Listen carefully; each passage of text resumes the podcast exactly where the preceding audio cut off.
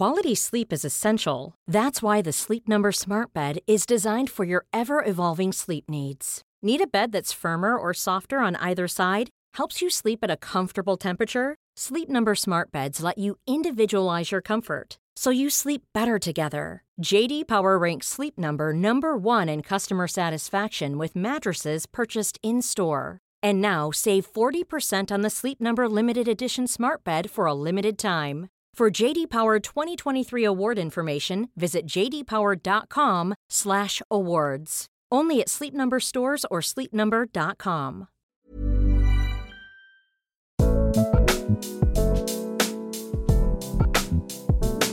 Hello and welcome to series 9 of Changes. I am Annie Macmanus and I'm so glad you're here. Thank you so much for being here. Having uh, recorded a lot of these episodes already over the last few weeks and months, I can tell you that I'm enjoying doing this podcast more than ever. The conversations are so stimulating and so life affirming and provide me with a connection to other people's thought processes and other people's stories that I really, really value. And it's such a privilege to be able to bring you those conversations week after week after week. So, yeah, I mean, it's all a bit schmaltzy, but basically, thank you for being here. It means the world. And I'm excited for what we're going to be bringing you this series. Right, we are kicking things off this series with someone who you would probably call a TV presenter, a radio presenter, a podcaster, an all round kind of celebrity, but probably not many people would call her on first hand a businesswoman. But that's what I think of when I think of Fearne Cotton. I think of her as being a really astute, clever businesswoman, someone who's managed to curate an entire career around her personal passions and put herself front and center of it. She has complete control over everything she does, and everything she does, she does very, very well. Fearne started out, of course, in the entertainment world working on children's TV, fronting the Disney Club on CITV at 15 years old. She then went on to become a household name presenting mainstream television shows like Top of the Pops before joining BBC Radio 1 in 2005, which is where we met. Fearne experienced some difficult times personally when she was there, and in fact, all the way through her 20s, and has spoken a lot about struggling with bulimia and depression in that time. In 2015, Fearne left Radio 1. She wrote a book called Happy, which became the first of many Sunday Times bestsellers from her, and launched her award winning podcast Happy Place soon after.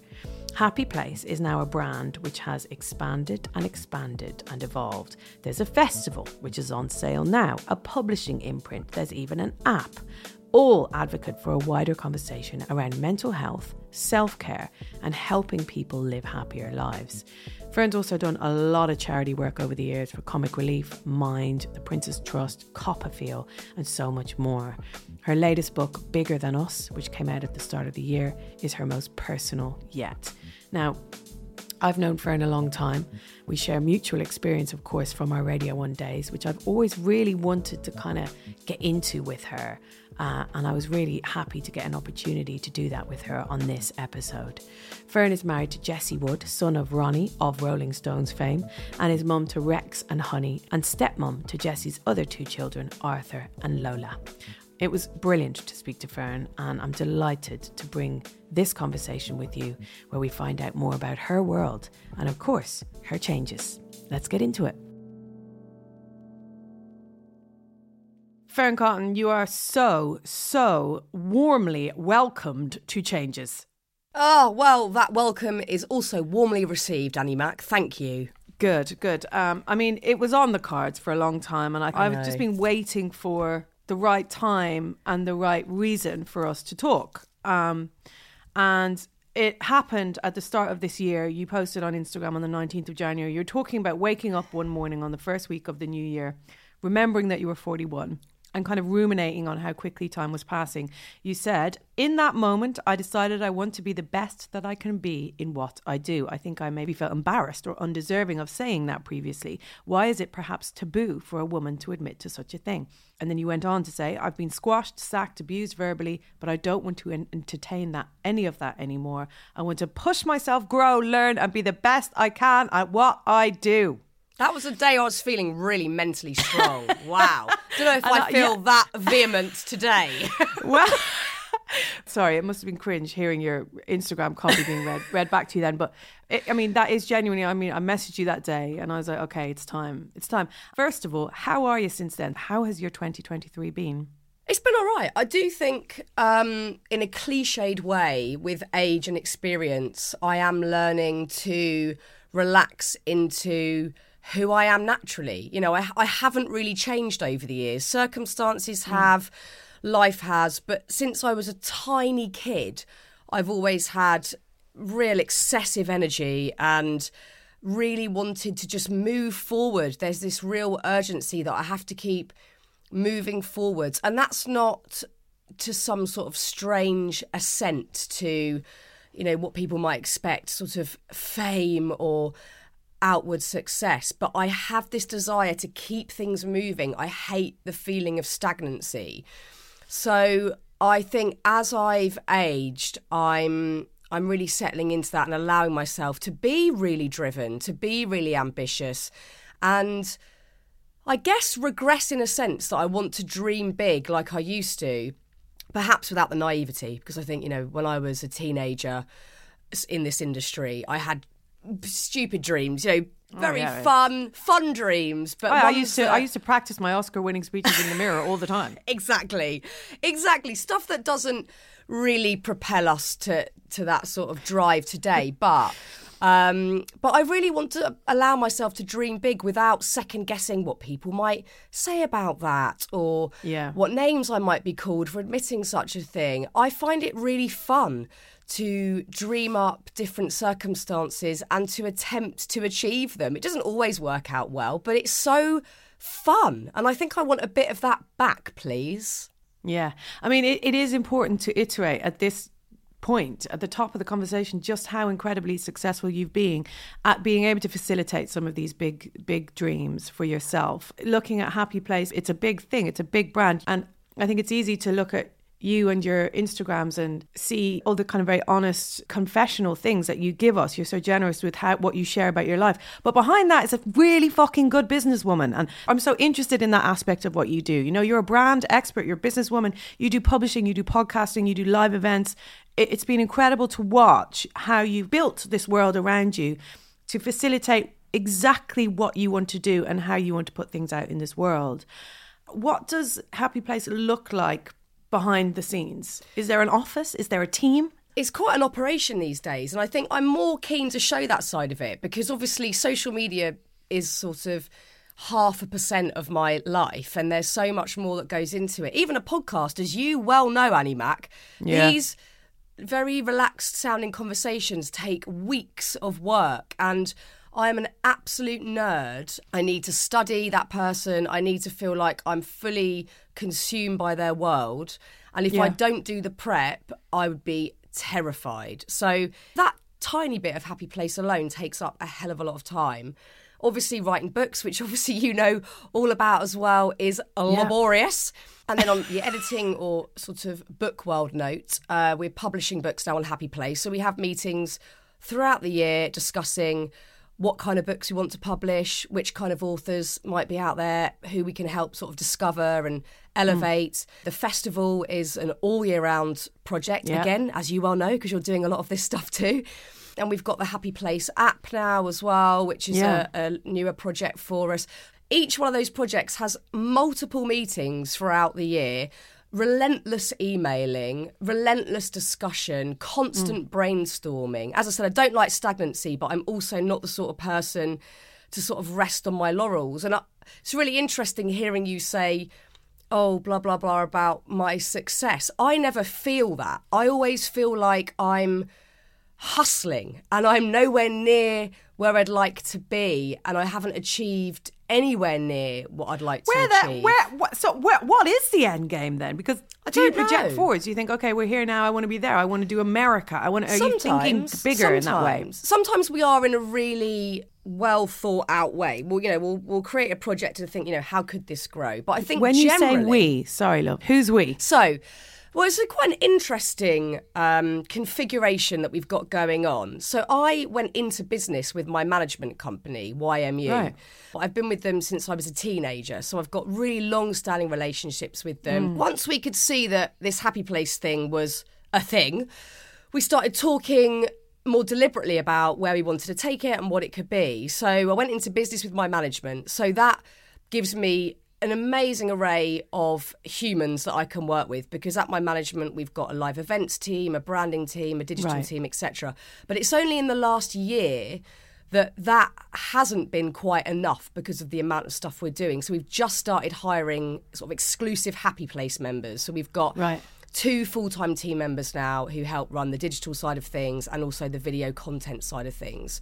You know, it is a business and we want to make money, but also our ethos is that we have to be helping people where we can and also providing resources and information or Sure. joy for either free or a very low price point. And we are absolutely committed to that. And there might be mm. the odd project that has a slightly higher price point but the festival for instance we are committed to keeping that to i think it was 35 quid for a day last year and, and it will be marginally the same this year and mm. what you get for your money for that day is a lot. You know, the access to talks, to classes, to experiencing things that you might not have before. So we're really committed to that. But I think, again, as a, as a female, I feel like I have to accentuate that. Whereas perhaps a man would be much happier talking about. We're here to make money. These are our financial aims. I still feel very nervous walking into that territory, if I'm completely honest. And that's something that I perhaps need to work on. I don't know. I feel like it's something that people don't think of as quickly. You know, they won't think of you as being a businesswoman. No. And I think it's important to really show that side of you because it's clearly that you're so astute and so Well, it's- smart. And it's where I when it comes head. to that. Now, listen. Here's my next question because we have similarities, I think, in terms of how we've done our our careers, going from being the presenter to then being forward facing and having businesses where having kind of ecosystems of people around us that are facilitating various creative endeavors. I guess I found my face and my name being at the front of things a bigger, bigger burden as the business grew. Do you relate to any of that? Yes, I do. I know, especially with the festival because you've got so many people in person there. I think with things like the podcast or the app, we take a lot of care to ensure that if there's anything triggering, that we flag it, and you know we're quite overly cautious about stuff like that. A festival's Yeah. different because it's chaos. You you know you can't control it to an extent, but I think I'm able to manage that pressure because I find it so much less of a pressure than being on the TV or being on the radio. That to me is the ultimate pressure and one that I actually can't cope with. You know, I don't Yeah. I don't do telly anymore. If something came along that really fired me up, I would seriously consider putting myself back in that space. But I find it almost sort of this sounds so dramatic but sort of a bit traumatizing to put myself out there in that way. And it's not that i'm going to go on tv and try and cause offence to anyone or hurt anyone but i think just the notion of putting yourself out there and then being open to whatever commentary whether you like it or not Yeah. i can't handle that anymore. I really Yeah. can't. I'm not up for it. I don't like it. It makes me feel physically uncomfortable so that's worse Was there one thing, babe, that made you realize that? Like that, that kind of put the nail in the coffin? Uh, one moment, one I get- experience? I mean, there's probably loads, to be honest. I think, as you'll Okay. know, being on the live on a live radio show is always terrifying, and I didn't used to find it terrifying. I used to just sort of. I mean, let's be honest. Sometimes I'd be like online shopping, doing a link. Like it's interesting, isn't it? How, time. how how you change over. You know, you I change, know. you grow, you evolve, and then your attitude to what you're doing changes too. Yeah. Yeah. I mean, I, I, I went through some pretty gnarly sort of personal stuff that was very hard to navigate, and all whilst being on the radio and all whilst having lots of people talking about me. And it was an incredibly lonely time. It was a time when nothing really made sense. And that was the start of a bit of an unraveling, really, where I thought, God, this is terrifying being in this mm. world. This is not mm. what it used to be. And I I don't know if I'm built for it. I mean, I know I'm not built for it now. I, I got offered a tiny little thing to do last week and I just thought, I'm not ready to do that. I'm not ready to put myself out there. I've luckily created a little safe space for myself where Mm. if people criticize the podcast, I'll listen. I'll say, right, we'll do better, we'll do whatever. But when it's just putting yourself out there for people to throw abuse at you or, or make assumptions about you, I'm not built for it. And I, I don't want to put myself out there like that.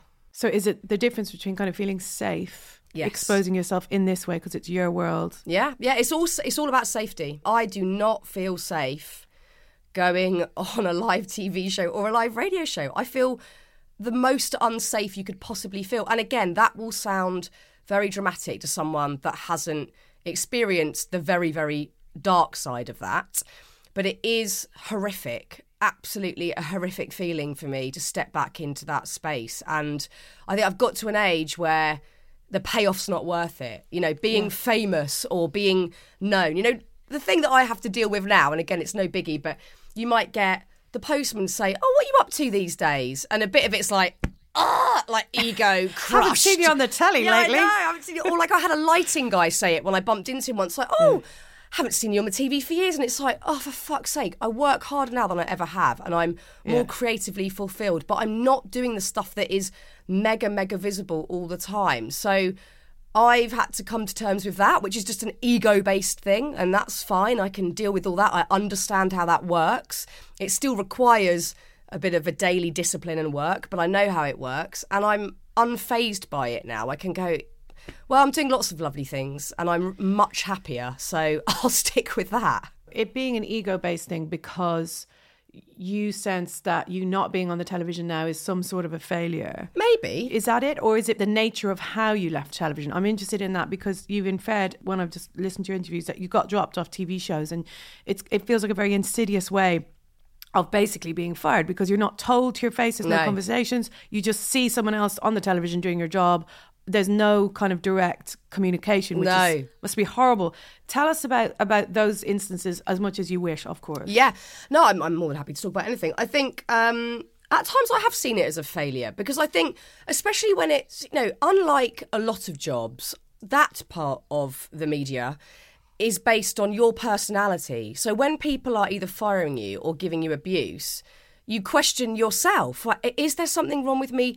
Am I annoying? Of course. Am I silly? Am I wrong?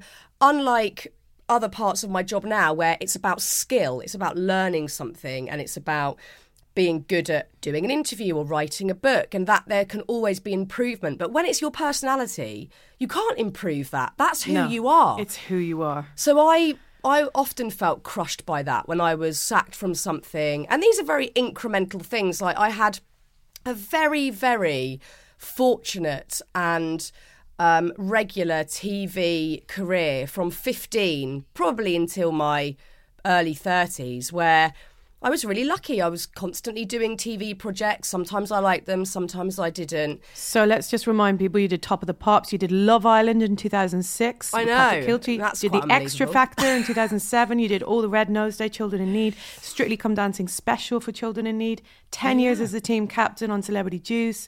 You really did the most mainstream big event television that there was. Yeah, yeah. I uh, it was a really, you know, it was a real good time of learning, and there are parts of that era that are unforgettable. You know, like getting to work with Sir Terry Wogan, who I still miss more than I can put into mm. words. That was a gift, and I don't take any of that for granted. But there were, of course, bits of it that felt like I was forcing myself into it because, wait, am I not meant to be on this like train that's heading to somewhere? Like, don't I have to keep on it to get to that holy grail of being a massive presenter?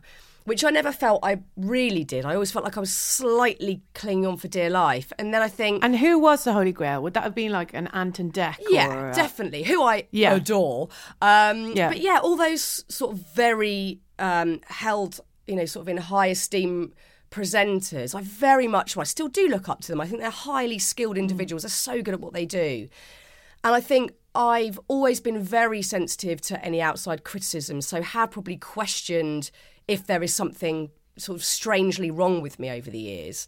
Whereas I don't believe that now. I think, do you know what? I I wasn't quite right for those jobs. Perhaps my perspective is very Which different. jobs? But you did them all Any for years. them. You were amazing at them. Oh, I guess I could do them. I could show up and I can do them, but I don't think I was always what the TV producers wanted. I never, I was never quite sure. Like, what do you want from me? Like, what is it? Right. Whereas now, I know how to do a good interview. If I put the prep in and the work, if I show up in a good frame of mind, I will do the best interview I can do. I've still got loads of improving to do. I want to be a million times better than I am at interviewing. But I know that if someone were to criticise me, that's more about taste rather than skill because I'm putting in the hours and the work and I know what I'm doing. Whereas with doing like reading an auto cue and being on TV, I don't know. I just felt like, what what is it that's wrong with me? What am I doing wrong?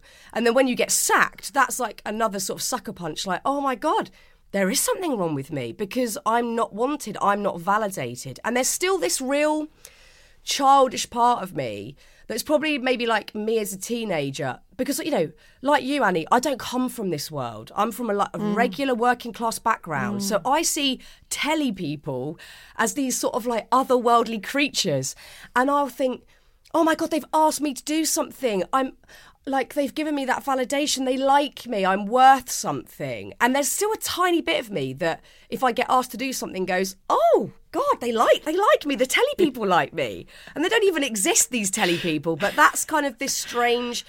childlike approach i can still have to it but but on a much lesser degree today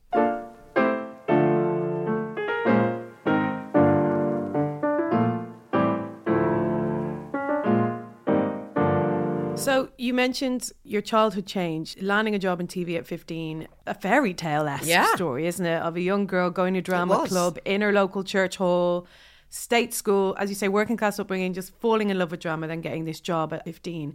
And then there's a moment as well where I heard you mention being 18. And I'm interested in that change, Fearne. What happened when you turned 18 and were kind of set free from the kind of quite sheltered world of doing TV as a child, I suppose? Yeah, I, I mean, it was unbelievably sheltered, and I'm so grateful because the main TV producer I worked with from 15 to about 19 was called Maddie Darrell, and she's still someone I speak to all the time. For some reason, at that audition at 15, she saw that there might be some potential, and she really worked with me to bring it out of me. We didn't have social media back then, which was an absolute godsend. We worked very hard, but we were really looked after. We were really guided and taught. The whole thing felt totally magical and colourful and vibrant. And I think being ejected from that world willingly, I felt I'd reached my sort of natural expiry date. You then go, oh, bloody hell. And I remember doing my first ever Top of the Pops when I was 19. And obviously, like you, I'd watched Top of the Pops for my whole mm. childhood. It was mm. like just this incredible world I wanted to be part of. And I remember being told, just turn up. And I just sort of wore any old clothes. No one had stylists back then. And you'd be thrown into the studio and they'd go, right, here's some bits of paper with the script on, and we're live. And you're like, what? You, but you didn't tell me how this is going to work. Like, what? But how? And when do I go over here? And no one told you anything. And I was terrified, absolutely terrified. That was like a, a real baptism of fire, sort of straight into that world. No lovely mollycoddling or producer giving you a hug. It was just do the job. And holy God, you know, I seriously had to get myself in gear for that. And I, you know, I found a new rhythm with it, and it was fine. But hmm. it was a sh- it was a real shock, a real shock. And then how did you find the aspect of being a woman technically mm. at 18 and this kind of sexualization I suppose of your body being so being seen as a woman and being fair game I suppose to people's views of you and your body. I find it really confusing to even talk about now Yeah. because I, I I've never felt sort of sexy or kind of massively feminine in my sort of expression. I've always felt a bit awkward, but I understood mm. The power in it. And hmm. there were some sort of suggestions along that sort of timeline that it would be a good thing to do lads mags because then you're seen as a woman, which I sort of naively didn't question because I was 19 and I just was like, oh, that's just how this thing works. I mean, I mean that it was. It was. how it And it did work. It was. It was very much popular culture. whether it's right or wrong, it worked. All of a hmm. sudden, people saw you as a woman. I don't know if I do things differently or not. I'm not sure. Sometimes I look back at those pictures and think, well, that's quite fun, you know, and I was, you know, having a relatively good time at the shoots themselves. But I didn't feel like it came naturally to sort of wear some latex outfit and be parading around a studio. But I did it. And um, sometimes I feel regret and sometimes I don't. This is the sort of confusion. I had a lot of body dysmorphia. I mean, sometimes I, I still do. And I've obviously talked a lot about body image over the years. I sort of fell into being bulimic at 19, very out of the blue, from a feeling of life being sort of utterly out of control around that time. And I think some of it was just, I don't like being in my skin. I don't know what I'm meant to do with this body, and I don't know how to dress it, and I don't know how to feel comfortable in it. And I look back and I think, oh God, like I wish that I could have just grabbed the 19 year old me and gone, just just be you, doesn't matter, just dress a bit weird, don't worry about it, just sort of experiment and go with it. Uh, but there are so many pressures, or there were back in the sort of late 90s, early noughties, for female presenters to sort of look a certain way, be a certain way, um, for you to stay in the job. And I was terrified of losing the job. So a lot of the time, I sort of did what I was told, I guess. Yeah, or did what you felt you had to do to to Yeah. stay relevant. Yeah, yeah, yeah, exactly, exactly. And that's something I still interestingly, on a much lesser degree, can battle with. If someone goes to me, oh, this would be a good thing for you to do, and I go, oh, God, maybe it would. And then I get to a point where I go, that's made me really, really not want to do it. So I'm not doing it. I'm not But doing something that's good for me. Such a lovely position to be in, you know, in your life, in your forties now, in your, and just being like, no, I, Yeah, I, I'm it's- not doing it. it. It may be good for me, you know, as what other people think, but not Mm-hmm. if you don't instinctively want to do it. Just to be able to say no, ah, Heaven. it's amazing. Heaven. Um, okay, so you mentioned the bulimia. I know you've talked about the bulimia a lot. Can I ask about the change, I suppose, around then? So you say it happened when you were 19. How about your memories of being able to stop being bulimic and come out of it, I suppose? Yeah, I mean, it was very, very incremental because at first I was very, very poorly. You know, I was, bulimia was like sort of this escape that I was using all the time, all the time. Did it consume you? Sometimes, sometimes, if I was particularly stressed out or felt very out of control, then yeah, I would be consumed by it all day. And I think that probably went on for a couple of years. And then there'd be huge periods where I didn't think about it and it didn't happen. But then as soon as I was stressed, under pressure, felt Yep. sad, it was the first thing to go. And it was really meeting my husband at 29. So it was, you know, it was a decade of sort of dealing Yeah. with this situation.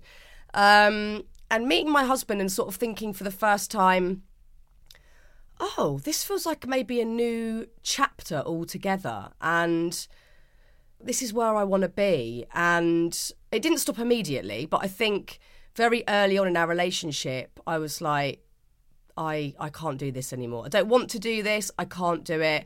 I didn't go down um, a particularly structured route of getting better. I just stopped. And um, it took a lot of willpower and it took a lot of really focusing on what I wanted for the future, which was to have a healthy body so I could hopefully get pregnant and be a healthy person for the people that I loved. And yeah, I mean, maybe again, I would do that differently today and I would seek a bit of help because I do think it's invaluable. But I luckily managed to just stop and that was it. Now, there's a period where when you wrote your book Happy, that it feels to me, looking in from the outside, uh, like a huge, huge change, which is when you went from withholding to sharing. Yes. Yes. and all those inner feelings, all that turmoil, you know, you wrote down, which, as we all know, is the best way to know understand who you are is to is to write, and then you shared it. What was that experience like? That change? It was mad. And I wonder if you relate to this too, Annie, because I think, especially being on the radio, there isn't much space to be you. You are to an extent, and I guess our roles were slightly different in terms of you know you were there to bring us the best best music and the best new artists. Mm. I was there to sort of half entertain, half do the music thing, so it was a quite confusing place, but. I didn't feel I could say anything remotely honest on the radio. I think things have changed at Radio 1 now and there's a bit more room for it. But when we were there, it was like make them laugh, make the listeners feel part of this, Yeah. and interview people. And, and I thought, okay, well, that's the job. I'm not going to go outside of that. I wasn't courageous enough. I, I, I certainly wasn't confident enough to do that. So I think um, leaving radio led me to question a lot and how much I had to lose if I was just honestly me, a very flawed person with regrets and mistakes made and all of that mm. stuff.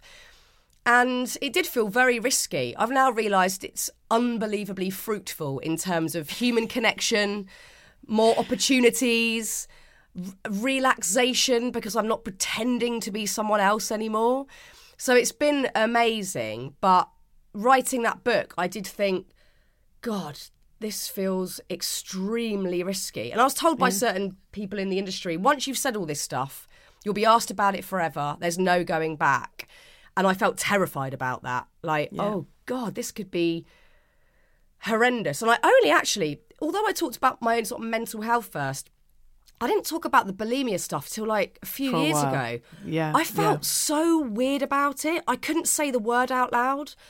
I felt maybe a bit embarrassed. And this is my experience for anyone else with bulimia. Your Mm. feelings will be different, it'll be your feelings. But I felt embarrassed. Like it was, I had a lot of regret around it, a lot Yeah. of regret. And I had to admit that I w- wasn't coping as well in the industry that I'd been in for a very long time, once I sort of understood why I had it.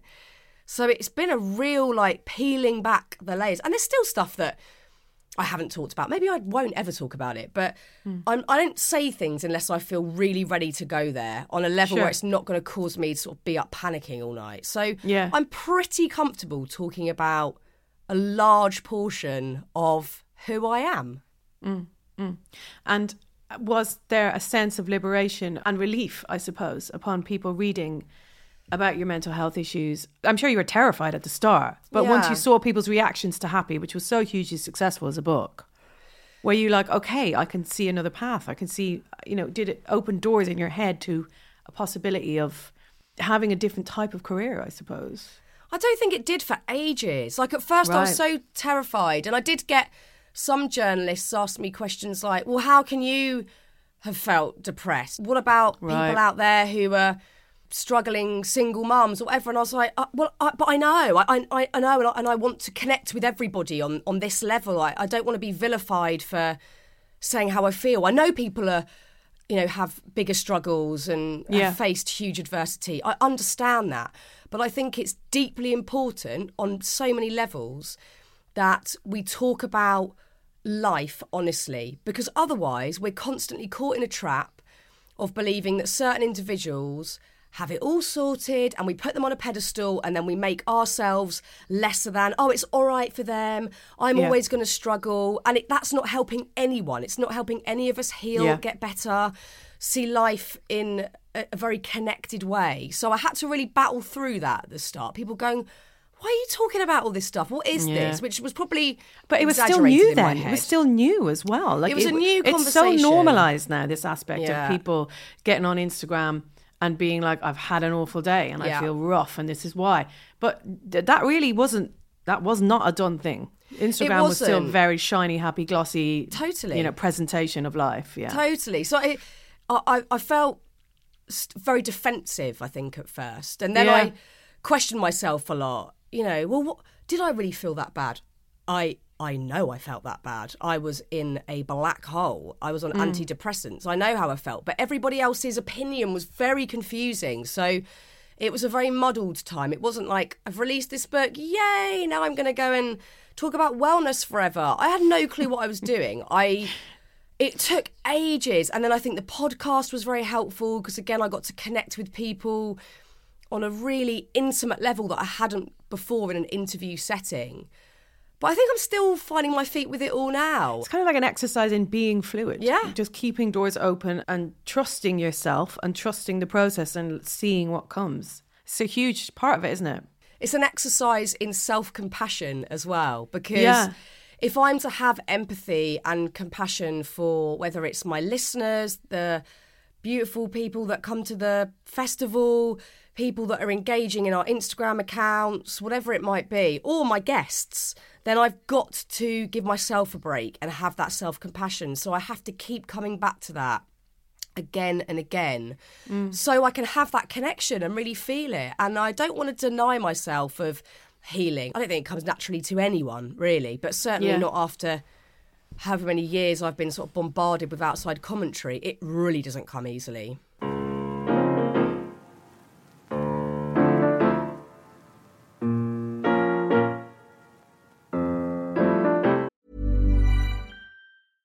Quality sleep is essential. That's why the Sleep Number Smart Bed is designed for your ever evolving sleep needs. Need a bed that's firmer or softer on either side? Helps you sleep at a comfortable temperature? Sleep Number Smart Beds let you individualize your comfort so you sleep better together. JD Power ranks Sleep Number number 1 in customer satisfaction with mattresses purchased in-store. And now save 40% on the Sleep Number limited edition Smart Bed for a limited time.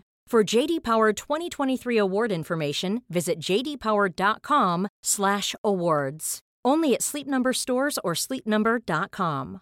Ready to pop the question? The jewelers at BlueNile.com have got sparkle down to a science with beautiful lab grown diamonds worthy of your most brilliant moments. Their lab grown diamonds are independently graded and guaranteed identical to natural diamonds, and they're ready to ship to your door. Go to BlueNile.com and use promo code LISTEN to get $50 off your purchase of $500 or more. That's code LISTEN at BlueNile.com for $50 off. BlueNile.com code LISTEN. Babe, let's talk about Radio 1. So uh, you mentioned it there. You joined in 2005. You stayed for pretty much a decade. Yeah. Um, and if we look at the context of which you joined it, so, you know, 19, you say your bulimia started. So you're kind of well into your 20s in the midst of high fame and inner tor- turmoil, I suppose, just trying to survive. And then you joined Radio 1, you did the chart show at Reggie, and then you got the big mid morning slot, traditionally called the Jo Whiley slot Yes. and you were doing live lounges and you were interviewing the biggest bands in the world. What did life look like then in 2005 for you?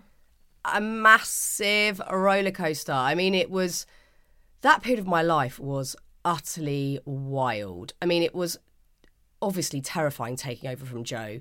Not only as a fan of Jo, but you understand why she's so revered, renowned, respected, and you're meant to fill her shoes. I mean, I'm so glad that I was naive enough to say yes because I would never say yes today. I'd be like, nope, not doing it. But back then, I was naive enough to go, oh, I'll give it my best shot. And I knew that certain people didn't want me there. Who? There was definitely a feeling. What, like other DJs? maybe Or- not or DJs, listeners? but there was a sense, I think, within the radio world that I Right. wasn't welcome. And I really felt it at first. And I. Wow, I, I, had no idea. Yeah, I don't. I, I'm not sure I ever felt massively welcomed there by by lots of Yeah. people. I did, and I've obviously got friendships that have continued, and I'm so glad that I still get to speak to you and and Greg and some Mm. brilliant people that I and Scott who I adore. But I did feel at times like because I came from a telly, I wasn't a, I wasn't this sort of die-hard you radio, radio person. Yeah, I was a telly Right, yeah. person, and it's like oh, the telly person trying to do radio. You know, I really felt that. it weighed heavily on my chest. It was Yeah. horrendous. But as I say, I was very lucky. I was naive enough to, to crack on with things. But I felt the pressure, but I dealt with it a lot better back then. You know, obviously there was sort of undulating bulimia, but I mentally sort of felt fine. You know, I was, I could sleep at night without any trouble at all. I would go from radio and fly to the States, do some filming, do a TV show over there, come back, do a bit more radio. It w- I was constantly on a plane. It was so exciting. There was hmm. bits of it that would just, I look back and think, what the hell? That was my life. You know, now my life is like school run, back, kids' tea, bath. It's like very different. Yeah. Interspersed with interviewing brilliant people, but it's very normal. back then it was anything but. It was like I remember one day leaving uh, the mid morning show. I'd done the show, got on a flight, flew to LA, filmed with Paris Hilton that night, went clubbing with her, went to a Kylie concert the next day, went to a back to a hotel room, partied, more filming, flew back, landed on the Monday, went straight back into radio. Oh my Like, God, I could never do that now.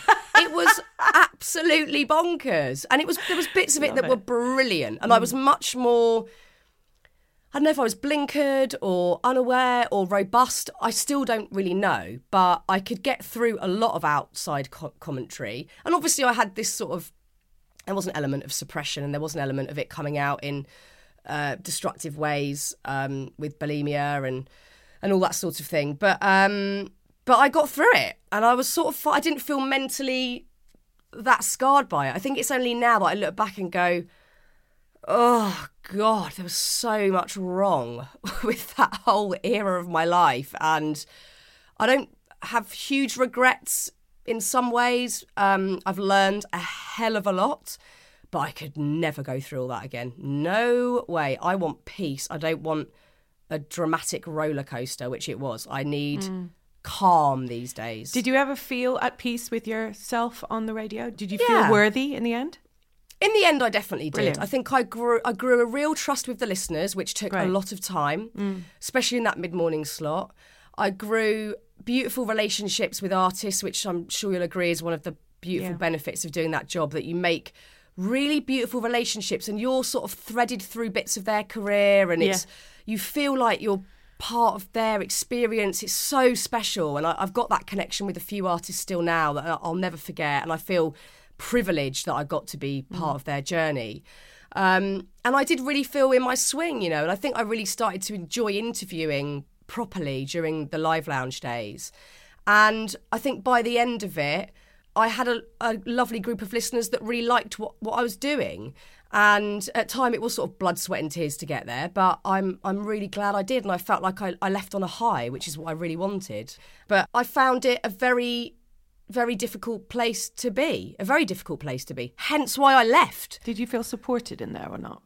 By certain individuals, I felt um, I felt a level of support, but I do also believe that there was this culture that as the DJ, you were the lucky one. You should bloody well turn up, get on air, and do the job.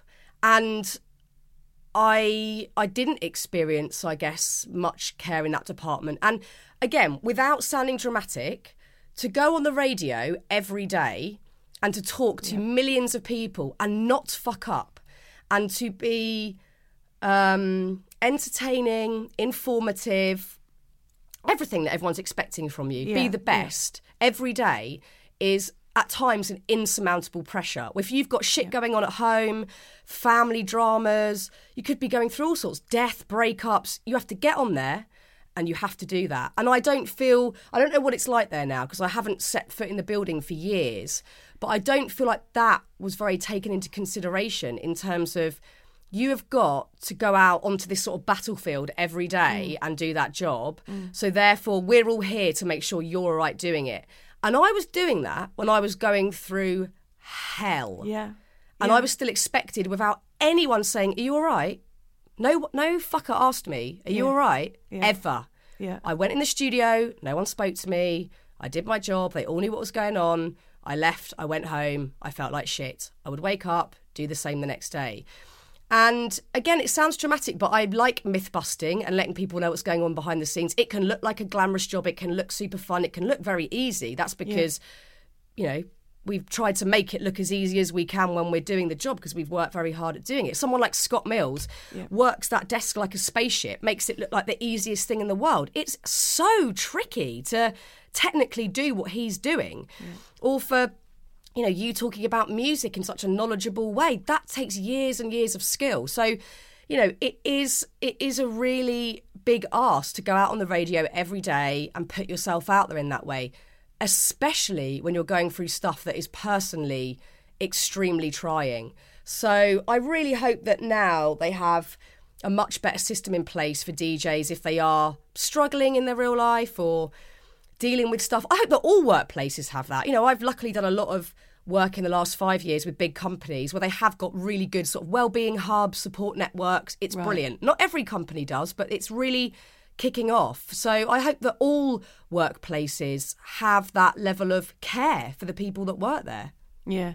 I guess it's just such a, a whole other intense layer when it's outward facing entertainment like that. It's just a whole other thing to have to deal with. Yeah, I mean, huge. I remember calling you uh, when I was thinking about leaving radio and you being really helpful. And it was really, for me personally, um, I guess comforting to see someone like you who had such a huge job there leaving and being so successful and comfortable in your place and and being able to kind of curate your career as opposed to you know be reactive to what people are asking be proactive and make it what you want upon leaving radio 1 and making that decision I, i've heard you say that it took you a good six months of thinking intensely about it. How did it feel when you when you told them that you were going to leave?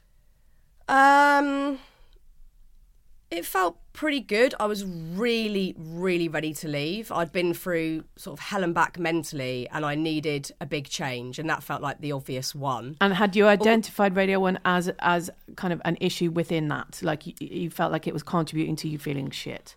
Maybe I don't think it was. It wasn't the whole problem, but I think putting myself out there every day wasn't helping me get better. Sure. um, and I needed something very different. And it was entirely risky. I had, I was doing Celebrity Juice, but nothing else. I had nothing else to fall back on. I was terrified, but it was still better than feeling how I did.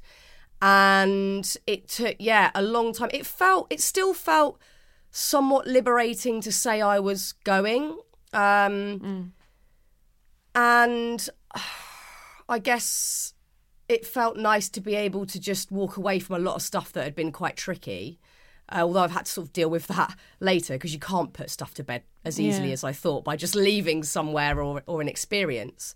Um, but I I found it very difficult constantly having the reaction be, but why? Like you do the biggest radio show, music show out there. Like why why would you leave? What what you Oh my god, like the music industry will just drop you in a heartbeat. And I'm like, well, I know. I know how it works. I know I'm worthless after I leave this. In terms of Nothing rolls up quicker than the red carpet. Holy shit. like, it's. The, let's just be explicit for the listeners here. If you're not important in the music world and you can't help artists, you don't exist. You ain't been invited to the Brits or gigs anymore. all those contacts go out the window. I knew all that. I wasn't stupid, but people kept telling me. I was like, oh, bloody hell, I know. And again, I think part of the problem with being um, in the public eye is how much of your self worth revolves around what people know you for rather than what you enjoy. Yes. And I really had to examine that and go, okay, you know me for this and you see there's worth in that, but I have to do something different and not worry about that so much. And I'm still in that process. So it was challenging at times, shall we say.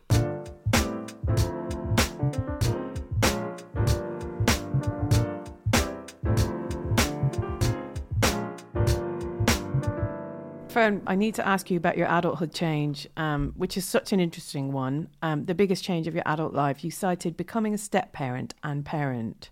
I mean, step parenting is something I know you've talked about. I'm fascinated by the transition there. Walking into a relationship where there's two children, there's these, you know, fixed, concrete relationships that you then have to find your place within. How was that experience for you? At first, it was a real novelty, and I was like, oh, yeah, I get to like take these kids to Westfield and go to Giraffe and like all the stuff I'd never done. I just thought, Yeah, this is so fun. And how old were they when you when you became their Uh. Lola was five and Arthur was nine. So, like, Lola was this. I mean, Lola is nearly 18. She's Right. this two inches taller than me, gorgeous woman. Yeah. She was five. She had like missing teeth and wavy, messy hair. I mean, she was delightful. And Arthur was this shy little nine year old. Now he's a 21 year old man. I mean, it's mind blowing. but I, um, I soon realised, okay, this can be fun, but it's also a responsibility, and you're going to impact these kids by, you know, how you guide them in life or how you're there for them. So I was like, bloody hell, I need to give this a bit more thought, and that's been again a real learning curve and incremental over the last twelve years. Um, that I've really been able to find my place within that dynamic and also you know, bring Rex and Honey into the equation as well. And that was a whole other sort of shift and working out how everyone felt about it, etc. But one of the things I'm most proud of as an adult is having the most beautiful relationship with my stepchildren. Oh, babe. Oh, I could cry talking about it. I love them so much. We get on so well. It's a really beautiful, interesting relationship that I have with both of them that does differ to my own children somewhat, Yeah. but is so special to me. And I'm so grateful that they, you know, they were tiny, but they welcomed me into their little worlds at the time. And like now, like my stepson rang me yesterday out of the blue from uni, and I'm like, I could weep. Like the, the fact that he's he wants to have a little chat. That means more than anything. That's better than any work accolade or whatever. Is the fact that me and Jesse have really worked hard to ensure that all four kids are as happy as they can be at any given time and feel like we're all part of a family and there's no separation. And I just feel so so fortunate that I've I've got those relationships. I can imagine just the level of communication that you would have to strive to to achieve something like that and being so perceptive of other people's feelings and thoughts. It's a very good exercise in doing what you do anyway, because all Yeah. you're doing is understanding people and communicating with people. It all kind of ties in. It's harder in real life. I find it much easier Right. asking a stranger about their problems. You know, there have been times, especially now Arthur and Lola are, well, Lola's nearly an adult and Arthur's a grown man, that you want to either make sure they're okay or have a bit of a check in or ask them something that might be a bit personal. And it does feel profoundly awkward. And Yeah. you slightly fear because you're not their blood relative. Are they going to reject me? Are they going to think that I'm a moron? You know, I, I have felt very overly cautious of that. But we have got really great relationships. And yeah, you're right. It's just taken a hell of a lot of communication with me and Jesse. And Yeah. it's been really full on at times, but unbelievably rewarding. Babe, um, has your relationship with change changed over the years? Yes. And do you know what? That's very interesting. I think in some ways I've got worse at change because I was so uh, flexible back in the day because I had to be because Yeah. I was constantly traveling, moving, new job, whole new crew, never met them, got to be totally, you know, comfortable in their presence immediately. And it was every day. So I got really used to it. Whereas now, I think part of it is having kids. I'm so scared of change. Like if we go on holiday, I'm like checking hotel windows. I've got a lock on, and I'm really anxious about that and safety. And going abroad or going away anywhere makes me feel quite nervous. And oh my god, and is that going to be there? Is this going to be there? So I'm I'm probably not as great with change, if I'm honest. But I mm. do think that will change as well. Listen, you're an absolute legend. I'm so grateful for your time, babe. Thank you. I will enjoy watching Happy Place thrive and grow. And yes, thanks for everything. Oh, thank you, Annie. Fearne Cotton, ladies and gents, the woman herself. And I have to tell you that that Happy Place Festival, which she referred to in the conversation, is happening. And tickets are available now if you want to go. Guest speakers include Vicky Pattison, Adele Roberts, and Kate Holderness, Nick Grimshaw, Jonny Wilkinson, Tom Grennan, Giovanna and Tom Fletcher, Sophie Morgan, Kel Spellman, and many, many more. All are joining Fearne for a weekend of uplifting and powerful conversations alongside a big old mix of activities as well. It takes place at Chiswick House in West London on the 2nd and 3rd of September. Thank you so much for listening. It's been an absolute pleasure. As I said, so many brilliant conversations to come. But don't forget to rate and review this one and, of course, share it with everyone who you know who's a Fearne fan or maybe who you think should be a Fearne fan. Uh, do share it around. We're releasing episodes every Monday and we, of course, will be back next week. Changes is produced by Louise Mason through DIM Productions. See ya!